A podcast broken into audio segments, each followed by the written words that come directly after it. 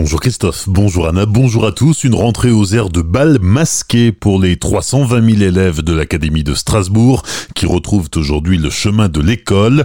Le masque de protection est obligatoire pour les enfants de plus de 11 ans. Dans les jours à venir, la région Grand Est distribuera deux masques réutilisables aux lycéens alsaciens. Les collégiens, eux, ne devront pas oublier d'apporter leur propre masque de protection.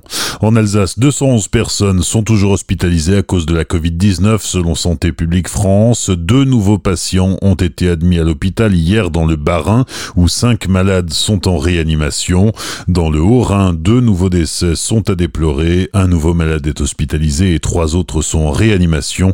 Hier, huit personnes ont pu regagner leur domicile car leur état de santé n'inspirait plus d'inquiétude. À Célestat, en raison de l'évolution de la crise liée à la Covid-19 et afin de garantir le protocole sanitaire, le marché du mardi matin est maintenu sur le Neyavaille jusqu'au 29 septembre inclus.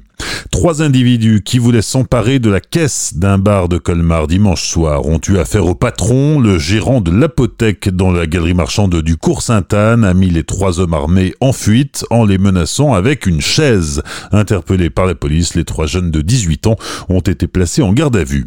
On prend un peu de hauteur à présent et on va au château du Haut-Königsbourg. Frédéric Bierry, le président du conseil départemental du Bas-Rhin, y était présent hier avec d'autres élus, dont Marcel Boer, le maire de Célestat. Il venait lancer des travaux qui permettront la rénovation du kiosque situé à l'entrée du château, ainsi que celle du restaurant. Frédéric Bierry nous explique cette démarche et l'importance d'investir en ces temps troublés. Pour autant, on mange déjà bien ici, mais on va se donner des perspectives à l'avenir pour euh, euh, améliorer encore euh, l'accueil dans, ce lieu, puisqu'on va refaire tout cet espace, l'espace du Bastion, avec un, projet d'investissement important qui va vous être présenté par les maîtres d'œuvre.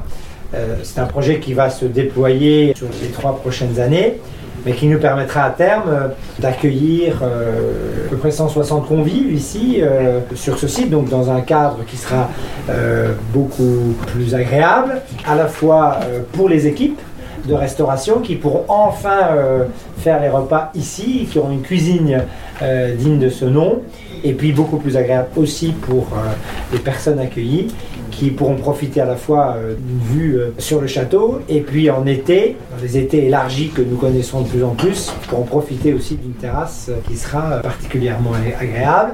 Ça nous permettra aussi euh, d'être dans une démarche euh, d'accueil de séminaires. Frédéric Bierry au micro de Pablo Desmar. Les travaux devraient débuter dès la fin du mois de septembre et durer près de trois ans pour un total de 7 millions d'euros. Durant la rénovation, un restaurant provisoire permettra de continuer d'accueillir les clients avant que les travaux ne soient achevés d'ici la fin de l'année 2023.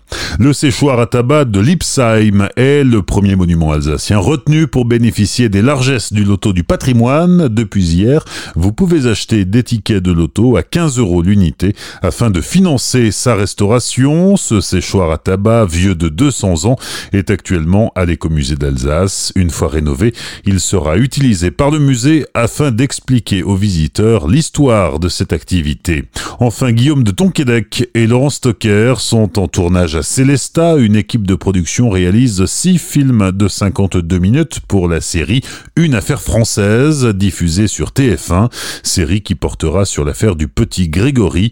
L'équipe de tournage était hier au centre hospitalier de Célestat. Bonne matinée et belle journée sur Azure FM, voici la météo.